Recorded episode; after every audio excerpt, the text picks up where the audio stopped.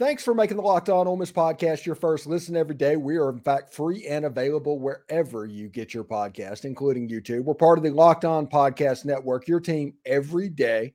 Hi, I'm Stephen Willis, and alongside John Macon Gillespie, the publisher, the head writer. What's your title at the Grove Report? Publisher is the technical title, but I answer to just about anything that's said in my direction. So, kind of the same way here as well. Well, fall camp is going on, and it is the only story that is going around Ole Miss sports right now. What is your impressions of fall camp, and what's been going on your end of the things, like the Grove Report reporting on? Yeah, well, I think a lot of people are still focused on quarterbacks. Looking at social media, and that's not always a great indicator, but people really like quarterback stories, quarterback talk, regardless of whether there's a competition or not. So there's been a lot of that. And I feel like a lot of people already have their minds made up as to who they want, and they're backing that guy. I think the majority of them are backing one guy over another, but, you know, it kind of is what it is. But, yeah, there's been, you know, a lot of quarterback stuff with fall camp. That's going to be a big focus. Ayden Williams, who we'll kind of talk about here in a little bit, has really flashed based on stuff I've seen. So, yeah, I mean, it's been this time of year, it's not really slow anymore, but it's kind of a build-up to the season a little bit as far as coverage is concerned. So it's always kind of an entertaining time to kind of get your, you know, kind of get back in the groove a little bit for when the season rolls around. Yeah, absolutely. And, you know, it's weird because everybody remembers the Matt Corral versus John Rhys Plumlee situation. And even last year, the Jaxson Dart versus Luke Altmyer. And this year, it feels like it's on steroids. It's absolutely ridiculous, but it's not necessarily Jaxson Dart versus Spencer Sanders. It's either pro Jaxson Dart or anti Jaxson Dart. It's weird. Yeah, and I think the quarterback competitions you mentioned that we obviously remember in recent memory, most people who did some digging or looked at tape understood how those were probably going to come out. And, you know, I think that's kind of to an extent, you know, how it is now. But also I think that people were either pro Jaxson Dart or anti Jaxson Dart at the end of the season last year. And I think that has just simply carried over until now, not taking into account any development that may have happened or any change, anything. I think people are kind of sticking to their guns, whether they're pro Jaxson Dart or anti Jaxson Dart. And I may be guilty of that myself, you know, because to me, Jaxson Dart wasn't bad. Like I thought he progressed as the season went on last year. And I think he's progressed even more this offseason. But, yeah, I mean, it doesn't feel like a two camps thing between two different guys. It feels like, yes, either I want Jaxson Dart or I want anybody other than Jaxson Dart. Yeah, the closest thing I can think to it is good bow and bad bow. Yeah, pretty much. I mean, and that was highlighted throughout his entire collegiate career, I guess. You know, so, I mean, that's really kind of the way it is. I mean, right now it's either you love him or you hate him. But I think when the season rolls around, a lot of that will die down probably. Yeah. You know what it reminds me of? And this is not Ole Miss related, but it kind of reminds me of like social media on Tua. That's a similar thing. There's people that when he came in the draft, they just made their opinion up right now that either he was or he wasn't going to be able to progress. And they've just been defending that originally take from the beginning. Yeah. And not to get into a psychology thing, but I think that's kind of how people are sometimes anyway, not just with football, but like if they have their minds made up, a lot of times they just stick with it, you know, regardless of anything that changes. And I think I'm guilty of that as anyone, but yeah, I mean, it's definitely the case with quarterbacks. Yeah, it's the weirdest thing. Well, speaking of quarterbacks, this isn't a situation in this camp of Jaxson Dart just being the best available. you actually have three or four quarterbacks that are playing pretty well. And Jaxson Dart just seems to be outplaying them at this point. And what do you think about the other guys in this quarterback room? Well, I think that they each bring something different to the table. At the Grove Bowl, which I guess was my second or third time seeing Spencer Sanders in person, I was really impressed with his legs, right? I mean, he's fast. You could tell he wasn't 100% healthy, but he can sling it. But I do think that the other two guys, you know, will be, you and I have said, are pretty much the future of the program. I mean, it's going to be one of those guys. And I think they are different quarterbacks, but in my opinion, I think that's what they're being molded for right now. I don't think that they are – yes, I guess they're technically in the quarterback competition, but like at the same time, I don't think there's really many expectations for them to be the guy this year. But I in all of my years of following Ole Miss sports, I don't remember a quarterback situation like this where there's, you know, yes, there have been quarterback controversies, but not to the point where it was a quarterback controversy because everybody is talented. You know, the closest thing I can think of is the early Orgeron years, like Michael Spurlock, kind of those, that era. But that wasn't because everybody in that room was just uber talented and definitely could play SEC ball. You know, it's because, okay, who gives us the best chance to win? I think that in this room right now, I think all four guys either right now are ready to play SEC ball or in a year's time they will be.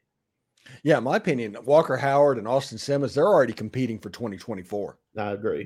That's what's going on right now. They're battling for that. They probably aren't going to win this year, but they're hoping that Jaxson Dart has a year where he throws for 3,500 yards and 30 touchdowns and goes pro.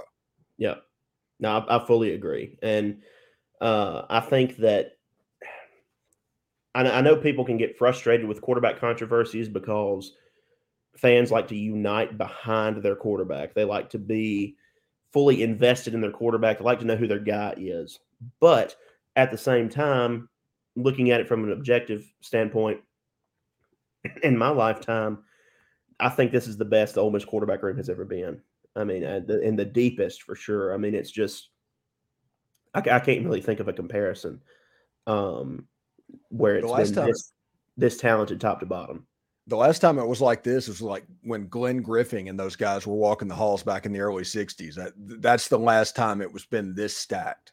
Yeah, I mean, even you know, Romero and Eli. I mean, you don't have much after that. I mean, you know, now you have four guys who across the board, everybody says, not just me, these guys are talented and they can play. You know, you had a situation and for my entire life in the quarterback room, 8 out of every 10 years, when you're looking at it, if the starting quarterback gets injured, it's over. The season's done. Nothing happens. And those 2 years, there might have been a young up-and-coming backup that we could be at least excited about. But most of the time, it was kind of one and done. Now, honestly, 3 might not kill you this year. Yeah, and I think, too, you know, the time that comes to mind, like you've said, that, you know, maybe one of those 10 years where it wasn't exactly like that. Chad Kelly goes down in 2016. Everybody's excited for Shea Patterson. He puts on a show at Texas A&M. Obviously, we know how all that ended. But, you know, when Kelly went down and Patterson was announced as the guy, you know, burning the red shirt at the time, I feel like that kind of energized everybody, at least for a week or two, that, you know, hey, this may not be done. Obviously, again, we know how everything went, but yes, to your scored point, 55. Yes, we do know to your point that most of the time, and it's not just Ole Miss. I mean, it's almost everybody where you know, your starting quarterback goes down because so much of the offense runs through your quarterback that a lot of times you feel like it's done. But I don't think that's the case for Ole Miss this year. Yeah, it's absolutely fantastic. Now, the guy that's been getting all the headlines this week is a newcomer, Ayden Williams. I saw him at the Under Armour All-American game and just looked out there, and he was one of the better players on the field, a terrific route runner, so smooth, great hands, doesn't fight the ball. You could see exactly how good he is. There was one rep in the game that it was a bad pass. He just absolutely cooked Cormani McClain, who was at that time the first or second rated player in the country. So the talent is there, and he is just absolutely just showing out in these early days of fall camp. Yeah, and I'm not necessarily saying in my mind that, you know, Ayden Williams is going to be – he may not even be on national radars at times this year. But I do think that we're seeing flashes of what he is going to be if he remains healthy. Because obviously he can play SEC ball now. Like it's not an issue that he can see significant playing time now and be a big contributor in this offense. But a year or two down the line, it's only going to get better from here if he stays healthy. And yeah, I mean I've been really impressed, and I know that a lot of the other guys have been too. Just seeing what he has done and how he's flashed. And I thought it was really cool. The video the social media team tweeted out, I guess it was last week, of his touchdown pass from Jaxson Dart. His celebration at the end was really cool. I mean, he's kind of got that swagger about him a little bit already, you know. And that's if you keep it honed in the right direction, that's a good thing. Yeah, and I mean, Ayden Williams is 2016 A.J. Brown. That's what we can expect this year from him. He's going to make some plays. He's going to find. Yeah. I mean, because I remember A.J.'s first touchdown, and against Bama, right? Yeah, and it was I could tell then. I was like, okay, this guy may not be the guy this year. Year or two down the line, he is the guy. He's going to be the dude. Yeah. So I mean, it's exciting if you're an Ole Miss fan at this point, seeing not just the quarterback room, but, hey, you've got some future weapons out there too, and some current weapons, I guess, if you want to consider them that, but weapons that are here for the long haul, I should say. This is a fun question that I'm about to ask you, but it might not be too fun, but it is, I don't know, it's a fan type thing that I have. All right, so Ayden Williams has been unbelievable through the first week of camp. Zakari Franklin cannot practice at the moment. He's going to, you know, get integrated a little bit later on. Mm-hmm. At what point does Ayden Williams just become that number two guy? Man, I think it would have to be – personally, I think it's like late August. Like I think they're going to kind of give it as much time as possible before that becomes the case. Again, I'm not inside the building, so I don't necessarily know that, but that would just be my gut reaction that it would probably be late. I mean, a week or two before kickoff is what I would say, which, I mean, you know, right now, today's what, August the 8th. So, I mean, that's just, you know, a couple weeks down the road. But again, it's almost exactly like the quarterback situation. It's, You don't take a really big step back, I don't think, just based on what we've seen so far, if he winds up being the number two guy, because he's going to be on the field anyway. You know, I don't think that you drop off noticeably really, really big on offense if that's the case. Yeah, and right before we get out of here, all this realignment that's been going on in college football with the Pac-12 essentially dead. It's like a Pac-4 now. And all of a sudden, Lane Kiffin's on a huge tweet storm and everything, giving his opinion all over about the welfare of student athletes having to travel for midweek games and all of this, and that's not what they signed up for. And let me point out, he is absolutely correct. I just don't know that that's why he's doing it. I think he found a way that he could be correct, but he's recruiting Chris Davis, who is committed to Stanford. I think he's recruiting the kid. There's another Stanford commit from Mississippi at the moment. I think Lane Kiffin is recruiting those guys, and this is just a way that, hey, you can just megaphone it out directly to your guy. Yeah, and Lane is kind of a master at this a little bit, you know, of playing the game within the game, you know, not coming out explicitly and, you know, just saying, hey, this is what I'm doing, but playing the cards that he has dealt to his advantage, okay? So seeing the national landscape, how things are changing, okay, there's this guy who I think would be a really good fit at Ole Miss. who is committed to one of these schools who's affected by this situation, why not tweet about it? I mean, that's just kind of how it is. And yes, he is absolutely right about how things have gone with the Pac-12 and everything. And that could be a whole other show in itself. But yeah, I mean, he's, we talked before I came on. It reminded me of 2 seasons ago when Arch Manning was in town and Ole Miss retired Eli's number against LSU and all that fun stuff, had Manning in the end zones and everything, which to me was entirely a recruiting pitch to Arch. Ole Miss obviously didn't win that battle. They won the game. They didn't win the recruiting battle. But in the post-game press conference, Lane went on about, 2 or 3 minutes probably, about how important the Mannings were to the university, how much they loved the Mannings, et cetera, et cetera. And that to me is a recruiting pitch to Arch without ever saying his name. And it's kind of the same situation here. This can be a recruiting pitch to those guys without ever saying their name. It's just a way to kind of dance around it a little bit and, not be as obvious as to what you're doing. Yeah. Whenever Lane Kiffin puts out an opinion and he says something that is going to make a lot of noise and that megaphone picks it up, the first question you need to ask is, how will this help him in recruiting? Because that's usually going to lead you to what the actual answer is. Yep.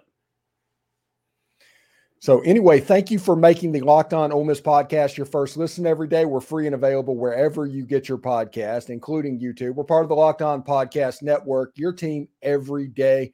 John Macon Gillespie, publisher of the Grove Report. What do you got going on over there?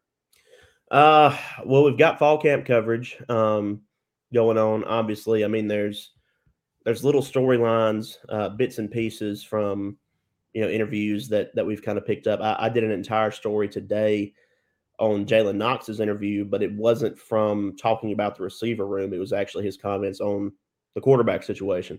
So you can go check that out. I mean, we find these little pieces there and kind of, maybe try to read between the lines a little bit at this time of year. So it's a lot of fun. We've got a lot of great stuff going on over there. Ben King has been excellent being at fall camp and media day for us at the university. And, it's just a really good setup over there. So, I feel like we put out decent content. Yeah, and you do a fantastic job indeed. And anytime you can get free content, that's always a good thing. Absolutely. So anyway, thanks everybody for tuning in, and we will see you next time. Take care.